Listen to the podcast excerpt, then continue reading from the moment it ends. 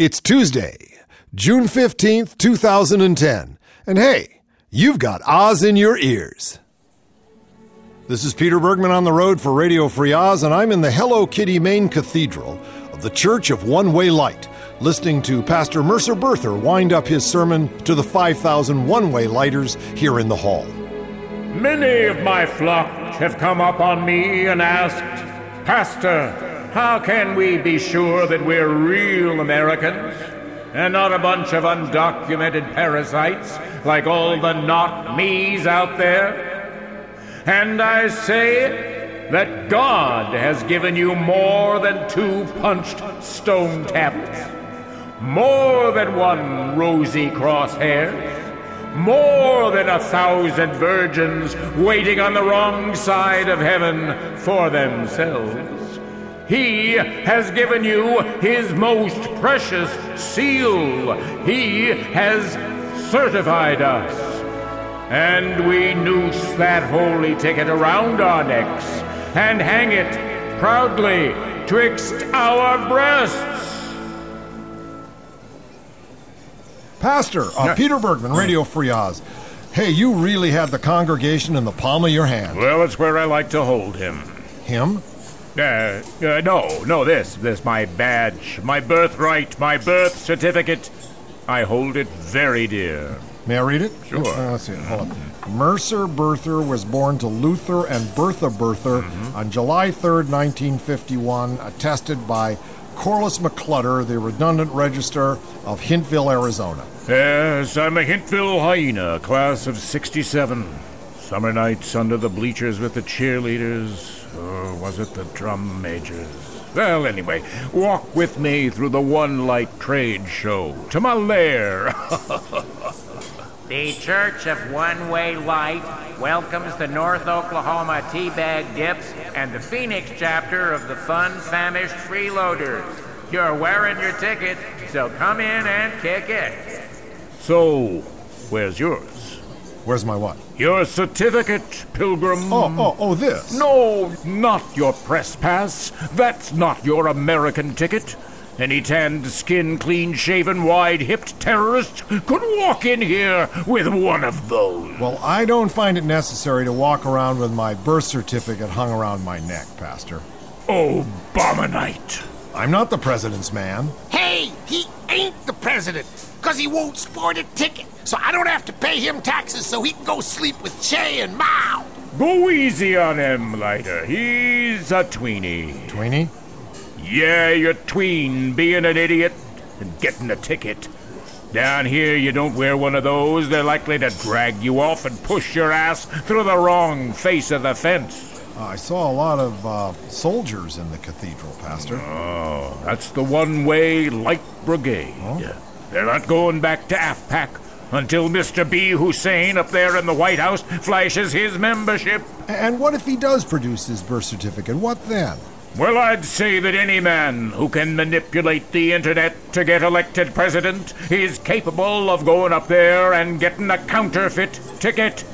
No, that not me is Kenya bound. We'll throw away the election, and Senator Dang Fence and Mama Grizzly will take over. And then it's one way light all the way. This is Peter Bergman for Radio Free Oz, and I'm getting my ticket out of here.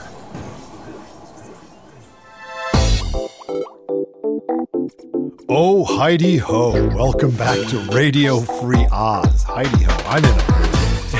You're up on RadioFreeOz.com or you're podcasting or doing something else very electronic, something that neither of our grandparents could even imagine. I'm your co host, Peter Bergman, along with my other co host, David Osman. Well, who's our other co-host? Well, I should have said host, but I said co-host. It, you know, it's an egalitarian time. It's be- Oh my gosh! Talk about egalitarianism. Uh, California gone wrong.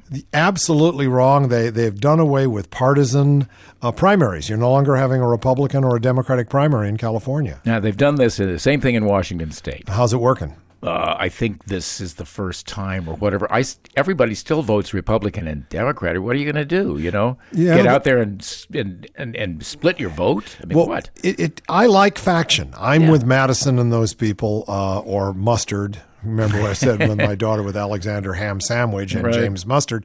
You know, factions. Factions keep it cool. You know, no one, no one uh, faction dominates. There's all of this contention, which is helpful, and party is part of that. Well, one thing about California too is it's kind of a mushy state in its politics. It's not really right wing. It's not really left wing. It's sort of institutionalized left and kind of people who live in the agricultural, you know. In the center, Yeah, who say no to everything. yeah, well, But I'll tell you one thing about California as they're pointing out.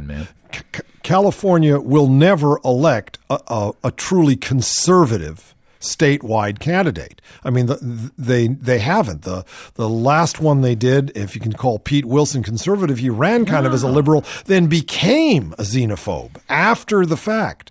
So no, I mean Carly Fiorina. Well, what the primary was a week ago, and look what we're dealing with now. Oh, well, my. it was only in a few states around the country, and anyway, uh, uh, the lady from Arkansas survived. Blanche, Blanche Lincoln. Lincoln, yeah. yeah, yeah. She she got through. I, I, she's the one that wa- wants to get tough on derivatives, so that's going to help them do that. Now we're speaking a little bit ahead of ourselves, so they may have already kiboshed it or done something right. Who's to know? Another chapter in why we need the new New Deal. The rate of children living in poverty this year will climb to nearly 22%. That's more than one out of five children living in poverty. I grew up in Shaker Heights, Ohio. I didn't know what poverty was. I went to Yale. I didn't know what poverty was. I've lived on the west side of Los Angeles and never knew what poverty was. But one out of five, a little more than one out of five children in the United States today are growing up in poverty. It's the highest rate in two decades.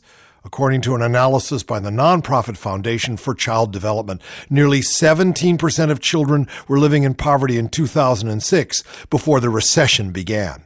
I love it, the recession. The worst they get is the double dip recession. That's the closest to D words that they can get to. Double dip. Sounds like ice cream, not hard times. It's a depression. Bozo, figure it out. The report projects that the percentage of children living in families with an insecure source of food has risen from about 17% in 2007 to nearly 18% in 2010, an increase of 750,000 children. Insecure source of food, not knowing where their next meal is coming from, and these are kids. Up to 500,000 children may be homeless this year, living either in shelters or places not meant for habitation. Oh my. Judith Palfrey, president of the American Academy of Pediatrics, says family poverty increases many risks for children.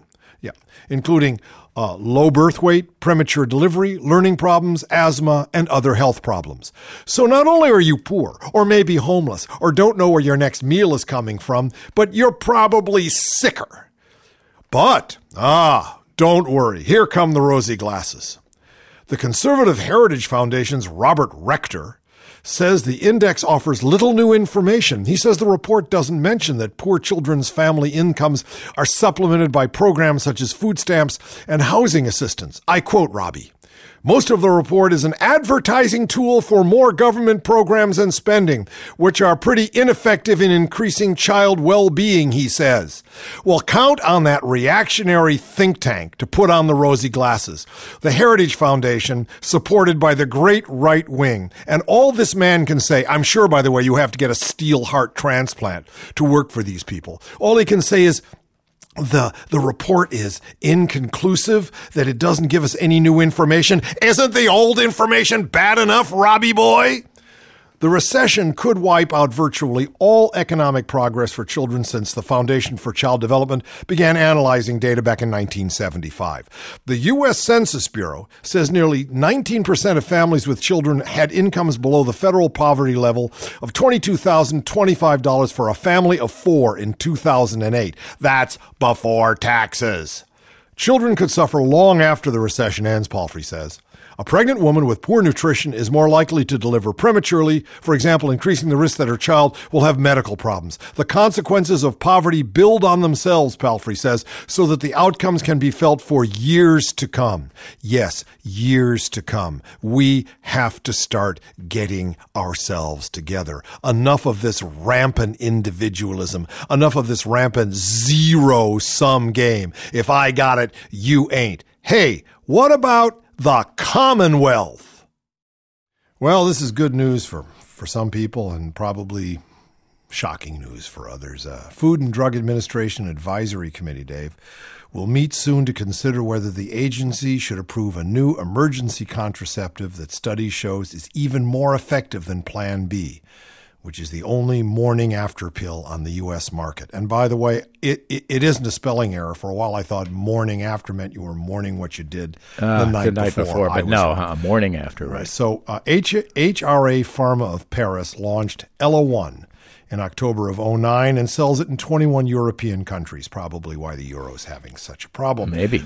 As in Europe, it would be available only by prescription in the USA. Plan B, on the other hand, is av- available without a prescription to women 17 and older, but those under 17 require a prescription. It's complicated. Very complicated. Okay. Plan B is approved for use up to 72 hours after unprotected sex.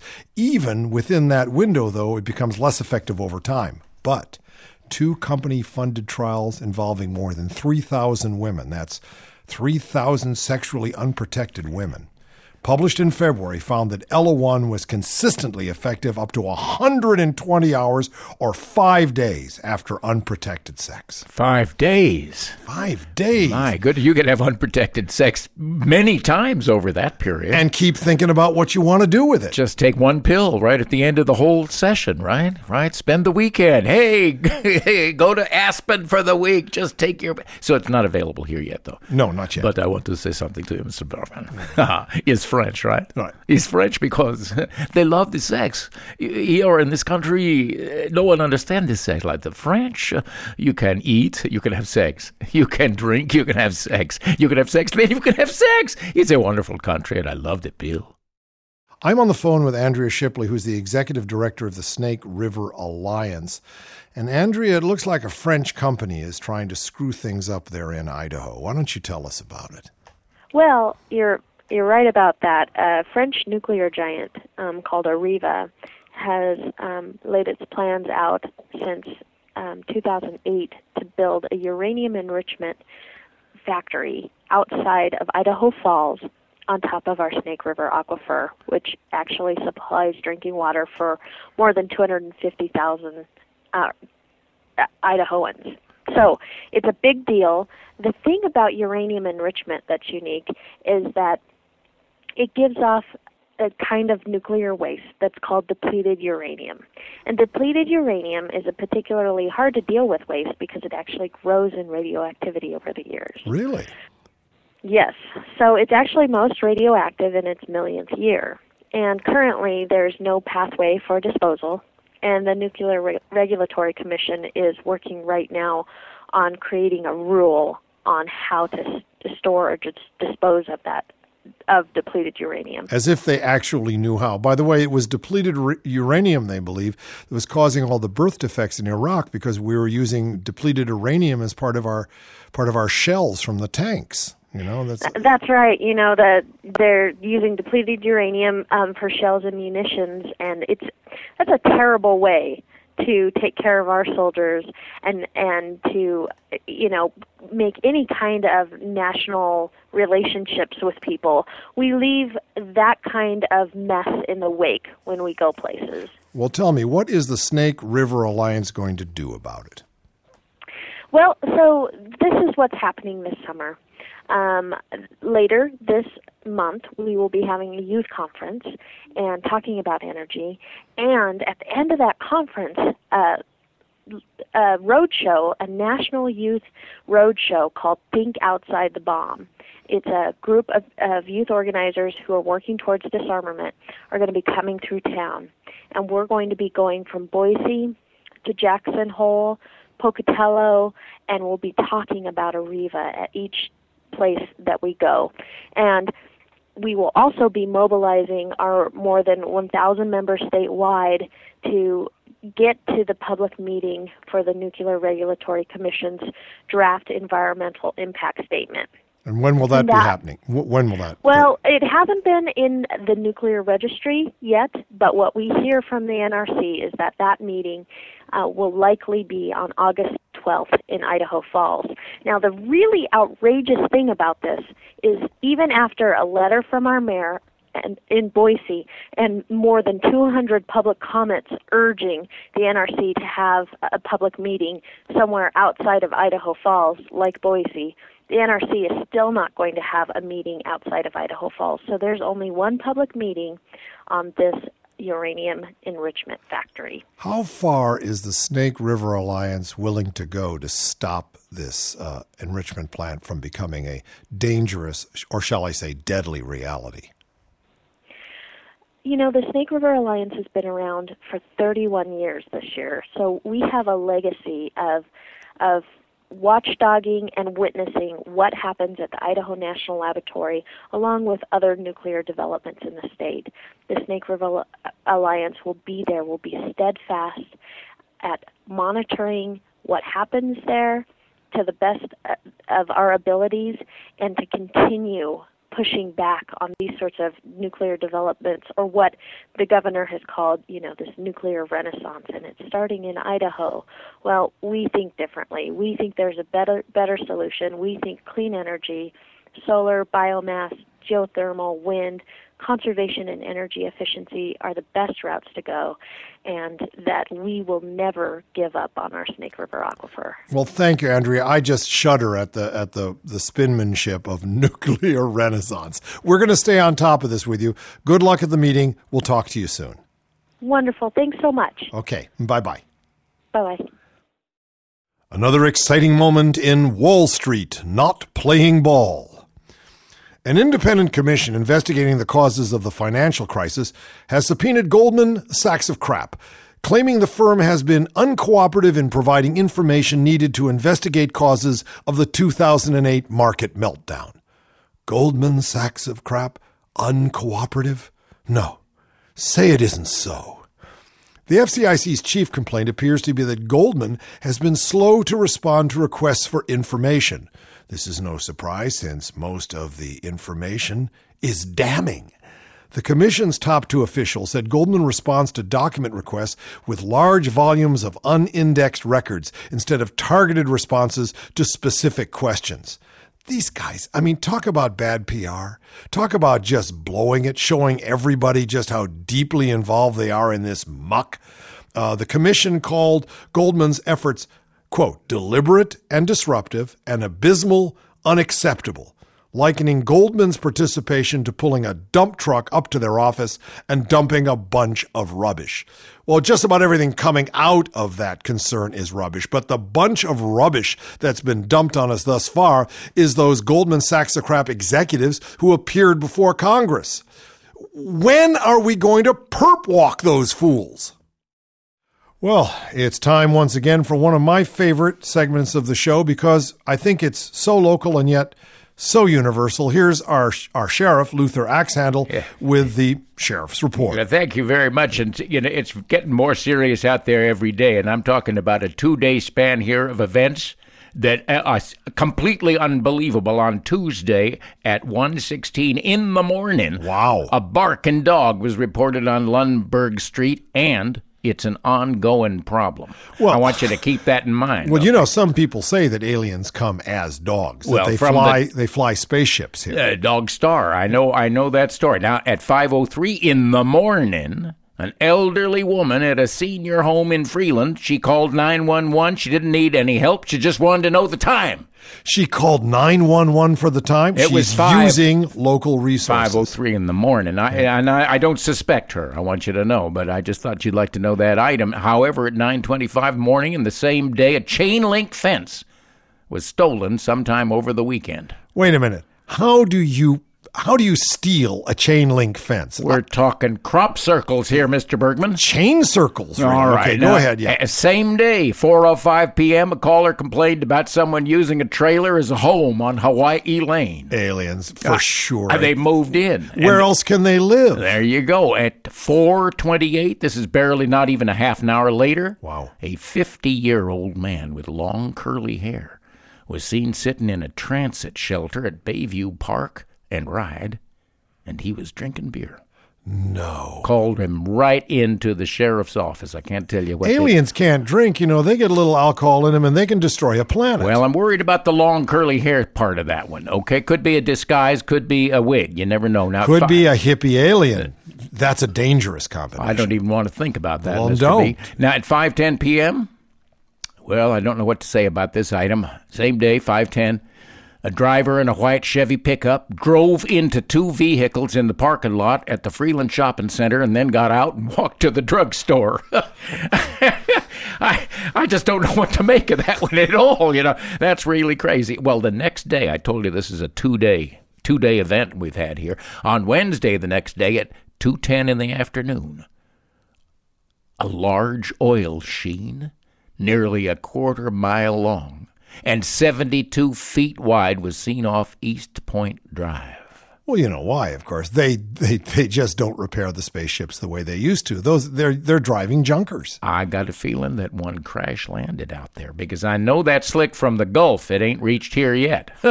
Maybe by Christmas. Okay, and my, my, my final item from the sheriff's report today, and, and I think, uh, well, this is a sentimental one, and I don't think aliens had anything to do with this, and yet, well, I know what they like. And I, I feel like I, I know what they're serious about, and so at uh, 12:48 p.m., a large pot filled with red geraniums was stolen from Bayview Cemetery. Oh. Now those aliens, I know they like the red flowers. They do hang around. They do hang around the cemeteries because it's quiet at night. You can land your spaceship there. and nobody seems to notice. Well, here I come coughing up another piece of good news, this one out of USA Today, my McNewspaper. American cigarettes could pack a more toxic punch than foreign brands, say researchers at the U.S. Center for Disease Control and Prevention. Hey, we've done it again. We lead the way. 5% of the population, we consume 25% of the resources. And our cigarettes are deadlier. Yeah! In one of the first studies of its kind, researchers compared the levels of tobacco specific nitrosamines, a main carcinogenic component of tobacco, in cigarette butts and in smokers from several countries. The result? All cigarettes are not the same, and cigarettes across countries do not deliver the same amount of carcinogens to people. In fact, the amount of tobacco specific nitrosamines in U.S. brands, get ready, let's have a fanfare, is about triple that of brands from Australia, Canada, or the United Kingdom. Nah, yeah. I'm holding my hand a real American coffin nail, not like those wussy European brands. Wow, these spikes killed the Marlboro man. They're the real thing. Well, cigarette tobacco varies both by manufacturer and where the product is made. For example, American brands use the so called American blend tobacco, which contains higher levels of nitrosamines than cigarettes from Australia, Canada, and the UK, according to the researchers. Yeah, it's really bad tobacco. And ever since they're putting filters on tobacco, which is forever, they've used this awful uh, just crap from from Connecticut. They used to grow it out of Virginia, and a lot of uh, British cigarettes still use real golden, you know, Virginia tobacco. Not the crap we sell on the shelves for now. What eight dollars a pack? Okay, in those countries, we're talking about everybody, but here, cigarettes are made from bright tobacco, which is lighter in color and flue cured. This process makes cigarettes with lower levels of nitrosamines. If the FDA determines that reducing the level of nitrosamines would be a public health benefit, then it could mandate a change in all tobacco products on the market. Quote, there are two things in the paper that are disturbing to me, said Dr. Norman Edelman, Chief Medical Officer for the American Lung Association. First, it seems as if U.S. smokers get more exposure to this deadly carcinogen than smokers in other countries. Yeah, well, that worries me too, Norm.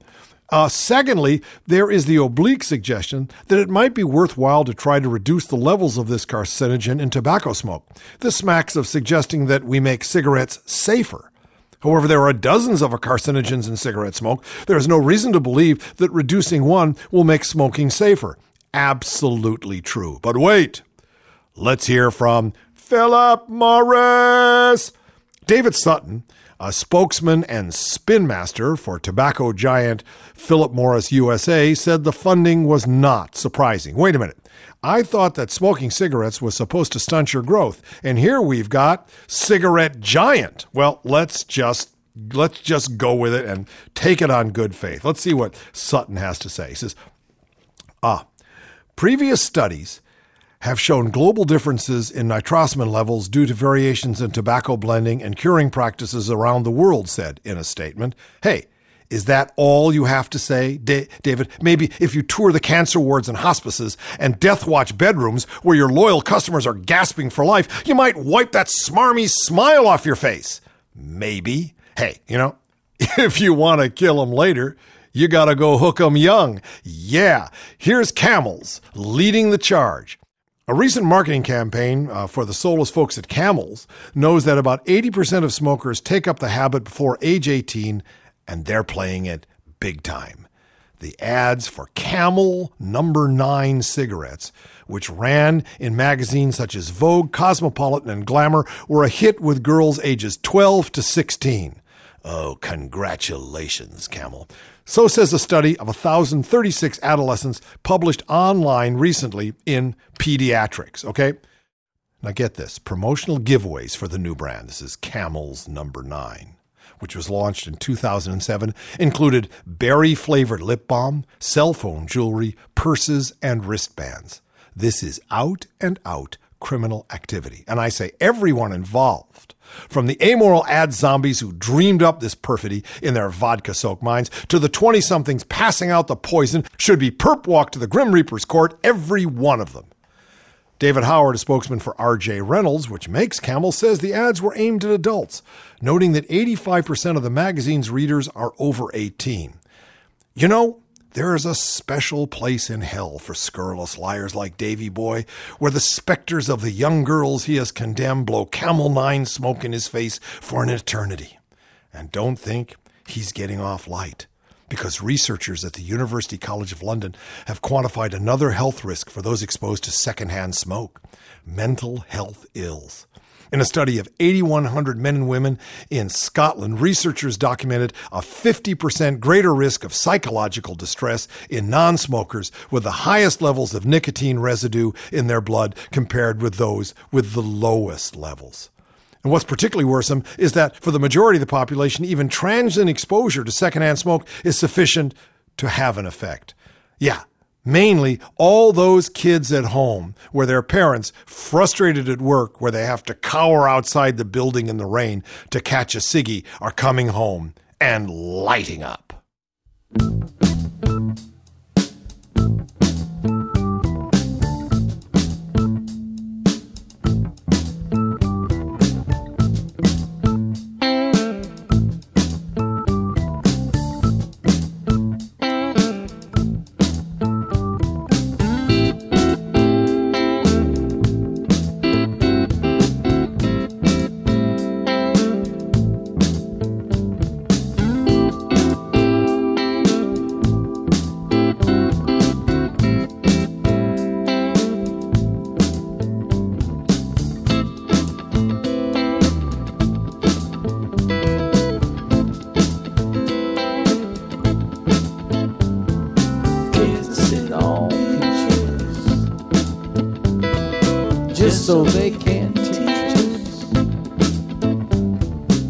To say when he says, she says.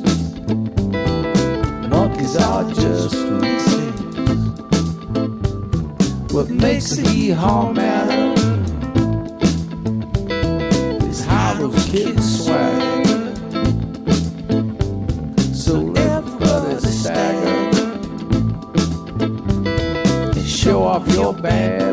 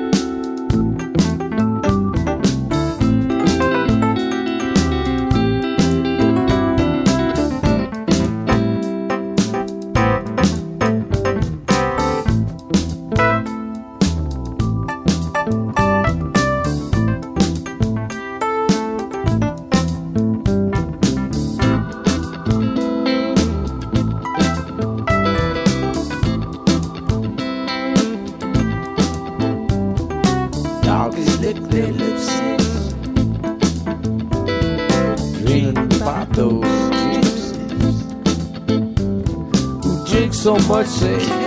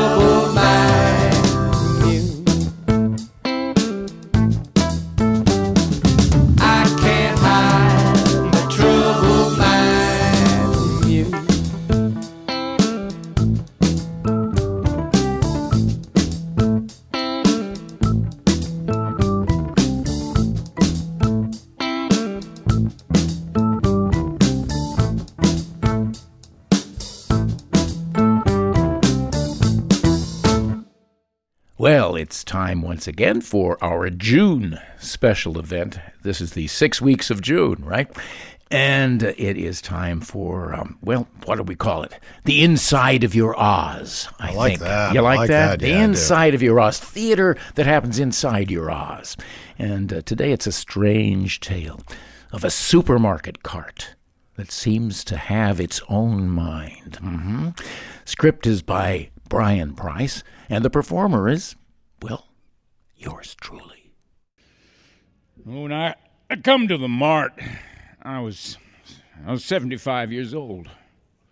At the time, I hadn't expected to go back to work, but well, I'd owned some Enron, drank a little more than I should. Betty died. Now, my neighbor Fred, he said, you, you ought to go to work at the mart. It ain't hard, gets you out of the house. I went down there and I told him I didn't want no indoor job. No, I didn't want nothing to do with being no toothless greeter, smiling, putting stickers on things. I wanted to be outside. Now, I didn't mind. I didn't care about the weather. I wanted to be a cart wrangler.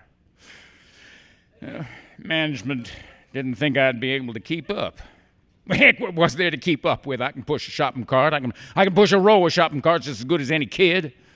As a matter of fact, I taught those high school kids a few tricks how to, how to balance and ride a cart around a corner, how to make sure a bent basket don't get caught in the middle of a row, how to bend back a bent wheel and do it my way. Well, you'd have time for a smoke. Out of the corner of my eye, even on the first day, I noticed there was one cart that wasn't nestled in with the rest. Now you chase it down, roll it on over, line it up, and the next thing you know, why the cart'd be just a little ways off, sitting sitting there off next to the drinking fountain. Well, next time you look, it'd be it'd be way out in the parking lot, squeezed between a minivan SUV. Cart 437. Well, it didn't take me long to get a little bit of a reputation. Now, I was the guy who'd go ways out of his way to get the last cart, and most Mart employees wouldn't bother. They just wanted to go home and get their ears pierced or their butts tattooed. And, but if there was a cart out there, I was going to go get it and bring it in. I'd be the guy who'd push two or three wayward carts back across the dirt path of the vacant lot next to Kentucky Fried the little wheels catching and dragging. I'd be the one to bother to check out by the dumpsters. I'd be the guy who'd hike out to the last light pole and make sure none was missing. More often than not, I'd find cart 437 out by the last curb, by the stop sign, facing west toward the interstate. Now come on, 437, I'd say. Come on and I'd gently pull and turn around, and I'd push her back, across the lot, and park her squeezed in the middle of a row between a number of sleeping carts. That ought to keep you out of trouble, I'd say. Well, next morning, cart 437 be out by the garden shop next to a plastic wheelbarrow facing west. Now, Dell, the assistant night manager, hey, aren't they almost always named Dell? Well, he said he'd been watching me. He liked my work, and I could look forward to a five cent per hour raise after six months. well, that's 40 cents over an eight hour day. Big bucks if it's 1932. Of course, the Mart never hardly had to hand out those big raises. Most cart wranglers only last two, three months at the most. But me, me, for me, it wasn't about the money. I was prepared to hang on as long as necessary in the spring, I caught up with cart 437 over by the Hy-Vee grocery store.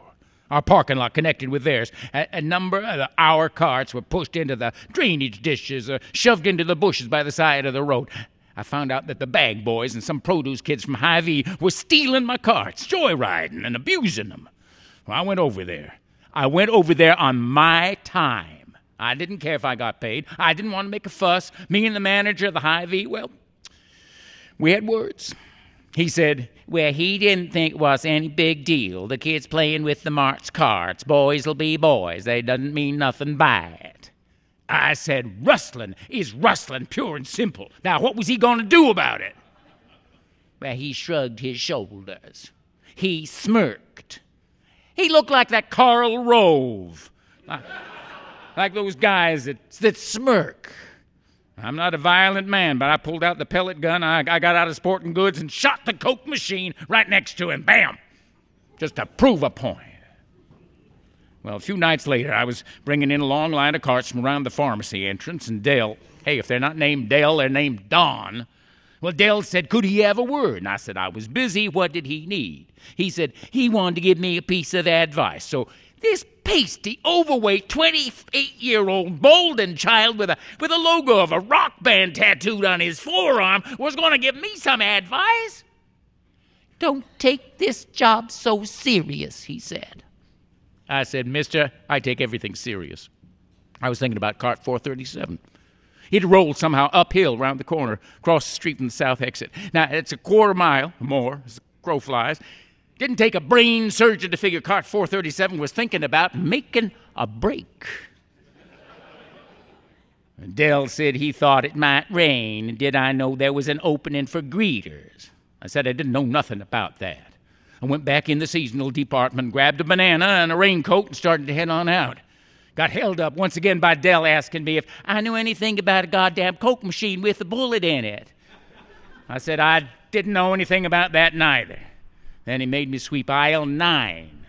Then I went on after cart 437. Hmm. well, it's been six days. Finally caught up with 437 at a gas and go next to strip mall a little west of Easton. Now, at first I thought 437 must have got on the, out on the highway there somehow, been rolling along the emergency lanes of the interstates to get this far out, but then I realized that the parking lot is like an unbroken inland sea. From the mart to the malls to the mega malls spreading like fjords to the strip malls across the plains. You can get any way you want by going nowhere. I lean on somebody's Ford for a moment. light up Marlboro, flick the match onto an oil stain at my feet. I figure this parking lot might just go all the way around the world. I got cart 437 loaded up with little Debbie's and beer. I got me an extra shirt. So I figure we're going to have to return to the mart eventually, but it's a cloudless day. We just might take the long way around.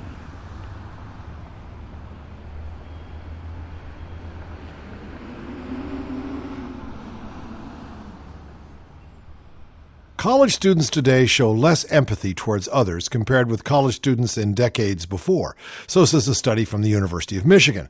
The research finds that college students today show 40% less empathy versus students back in the 80s and the 90s.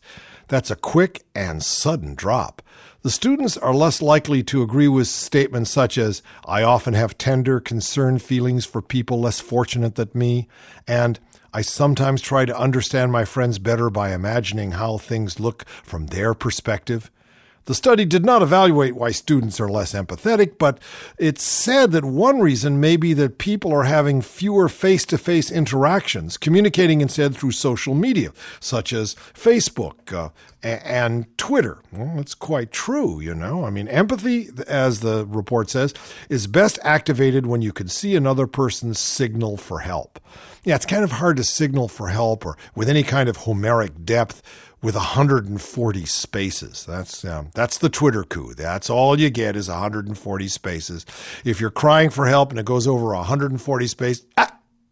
Michigan graduate student Edward O'Brien, who helped collect data for the study, says the explosion in social networking has caused college students to spend less time with each other. I was in a coffee shop in LA a few months ago, and there were like three or four people standing around. They were within a foot of each other, and they were texting each other on their phones. It was as if they were miles away from each other. There was no intimate social space.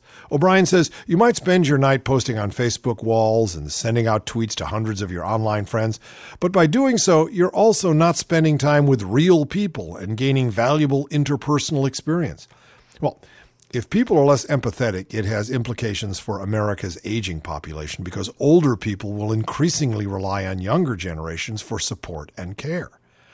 On the other hand, Claire Raines, author of The Art of Connecting and an expert on generations, says such a study focusing on college students leads to stereotypes of the millennial generation, people born between 1980 and 2000, uh, seeing them as more narcissistic and materialistic, which Raines says isn't necessarily true. She notes that the millennial generation volunteers more than twice as often as Generation X, so they're kind of now Generation 2X or people born roughly back there in 1960 and 1980, the beginning of the new old school. They also have better relationships with their parents, she says. Rain says that empathy is declining in all generations and that people may be closing themselves off from others in a response to the increase in the flow of information and bad news. Well, I certainly hope that that I'm not part of that process. I hope that the the dire effect of some of my my perorations doesn't make people close down and become less empathetic. Oh, that that's not exactly what I had in mind. Dave, you it, got one. Yeah, I, I can tell one. by the expression on your face, Peter. Dave, it's not just the picture of beef on a new billboard in North Carolina that tries to catch the driver's attention. It's the aroma coming from the sign. Oh, no. The billboard on North Carolina 150 in central North Carolina emits the smell of black pepper and charcoal, one of my favorite odors. There's a great combination. Excuse me. to promote a new line of beef available at the Bloom grocery chain. Bloom is part of the Salisbury, North Carolina based Food Lion chain. Who cares? Who cares? The billboard shows a fork piercing a piece of meat. A Bloom spokesman said the billboard will emit scents from 7 a.m. to 10 a.m. and from 4 p.m. to 7 p.m. every day until June 18th. Drive time odors, right? They, they, ah. they know what. Okay, a high powered fan at the bottom of the billboard spreads the aroma by blowing What is air. this one guy standing down there who likes meat? Hey, Have some more. Well, no, it's, no, it's a high-powered Okay, fan. They, high-powered they were fan. thinking All of. right, I say right. hire the guys, you know. But Yeah, really. A high-powered fan at the bottom of the billboard spreads the aroma by blowing air over cartridges loaded with fragrance oil. Uh huh. Well, uh, this is North Carolina. This is the middle of North Middle of Carolina. North Carolina. And I don't want to get statist here and say that it couldn't no, happen in the middle It of New could- York City. It could absolutely happen in Times Square, man. Remember could. when they used to blow uh, smoke rings in right. Times Square? Well, think of it now. This is what black pepper and uh, Charcoal. charcoal to make you think of of a fork piercing meat. I mean, think of all the other combinations of aromas you could emit in order to bring people to a particular place. You know what I'm saying? What about like for like one of those gentlemen clubs? Yeah. Think of the scents you could you, you could push out there. Cigars. and- cigars and and pheromones, body sweat. You know what I mean? sure, That sort of stuff. And and if you if you were like a big NOP or a you know a teabagger, you could you could like send out the scent of fear when you talk about the Oh, yeah. jackbooted government people coming to take away your Seventeenth Sure, they Amendment. and that would be a good disservice for those people. They could bottle their sense of fear, you know. Yeah. just to just get it so it's really powerful, like like Chanel Number Five. You know, Fear in a bottle. fear in a bottle, and get it out there and let people uh, uh, partake of it. Well, the thing that worries me about this billboard is that this is the beginning. Just the beginning. Okay, and people are scent allergic. I want you to They know. certainly are. And if you know, if too many businesses start doing this, I mean, the next one is going to have like hand lotion, oh. and, and across the Oh. I thought you were going to say ham lotion, but that's lotion. another thought oh, Yeah, too. you got Cheetos across on the oh other side no, of the it's- street. you're making me sick. But on the other hand, think of this. Think now. This will make the right wing quiver. What if we went with aromatherapy, the peacefulness of lavender? You know what I mean? The the the open mindedness of bergamot, etc., etc. We could turn out a, a nation of peaceful, right thinking, Commonwealth oriented wusses overnight. Not so long as we got bottled scent of fear. More news in the wake of the Tuesday primaries. Seems a lot of teabag dips got put into office. It's going to make it easier for some of the people they're running against if they're extreme enough. And I think in this case, we've got one. The peculiar ideology of Sharron Angle, the Republican nominee challenging Senator Harry Reid in Nevada, is perhaps no better illustrated than by her embrace of the patriot group Oath Keepers, whose membership of uniformed soldiers and police take an oath to refuse orders they see as unconstitutional, including enforcement of gun laws, violation of state sovereignty, and any order to blockade American cities, thus turning them into giant concentration camps. These people call themselves patriots. I don't know. Back in April, Angle told a press gaggle in Washington that she was a member of the Oath Keepers. Now, uh, members of the Oath Keepers have a motto not on our watch. And they take a 10 item oath affirming that they will not, for example, force citizens into detention camps or invade a state that asserts its sovereignty and declares the national government to be in violation of the compact by which the state entered the Union. We're going right back to 1860. This is just insane. The Reid camp is already signaling its plans to paint Angle as an extremist, that shouldn't be hard, or even a paranoid, and that shouldn't be hard, by highlighting statements like a recent observation that Americans are afraid they'll have to fight for their liberty in more Second Amendment kinds of ways, i.e., armed resistance. To what? The Oath Keepers are preoccupied with nightmarish visions of U.S. citizens being marched into Nazi style concentration camps. One part of the Oath Keepers' creed reads Such a vile order to forcibly intern Americans without charges or trial would be an act of war against the American people, and thus an act of treason, regardless of the pretext used. We will not commit treason, nor will we facilitate or support it, not on our watch this this is homegrown American craziness, and it is the bellwether of the time to come as we go through this great tipping point, as we begin to face not the American century, perhaps, but something very different. There are going to be a lot of oath keepers creeping around.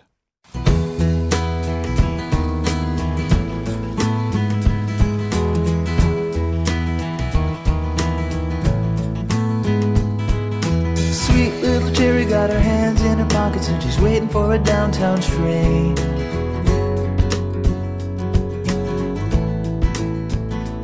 Yeah, and the high heel boots with the straps hung low and her head hanging down in shame.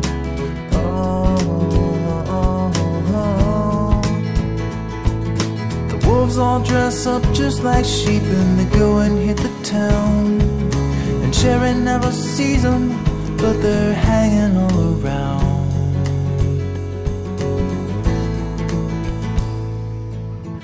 You'll see, yeah, I'm tempted by the cherry tree. You'll see, yeah, I'm tempted by the cherry tree. Sweet little cherry got a switchblade Jimmy come to take her down and forth in me.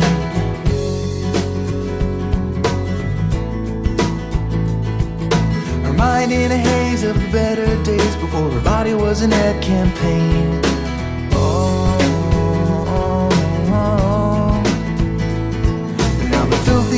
And pocketbooks are all that Sherry sees. The dashboard dogs and backseat hogs and down onto her knees. Yeah, I am tempted, I am weak. Yes, I'm too weak to try to speak. Oh no. Yeah, tempted, I'm ashamed. Yeah, I'm ashamed and I'm to blame. Oh.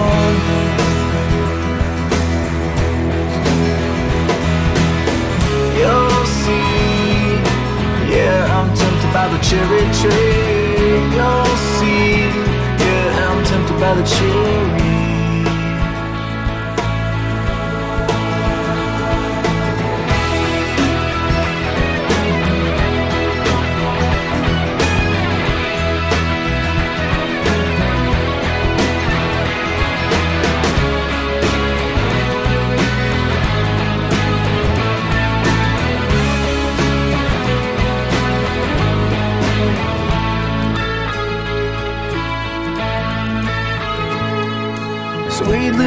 Cherry took the last bus home in the middle of the pouring rain.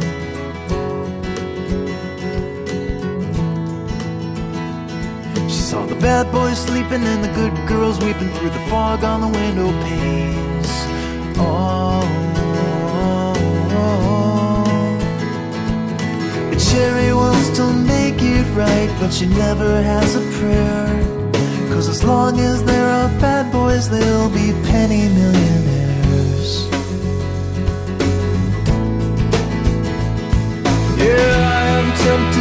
Am weak, yeah, I'm too weak to try to speak. Oh no.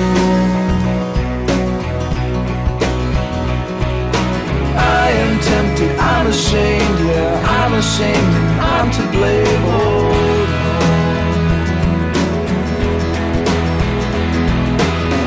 You'll see, yeah, I'm tempted by the cherry tree. You'll see, yeah, I'm tempted by the cherry tree. By the cherry tree.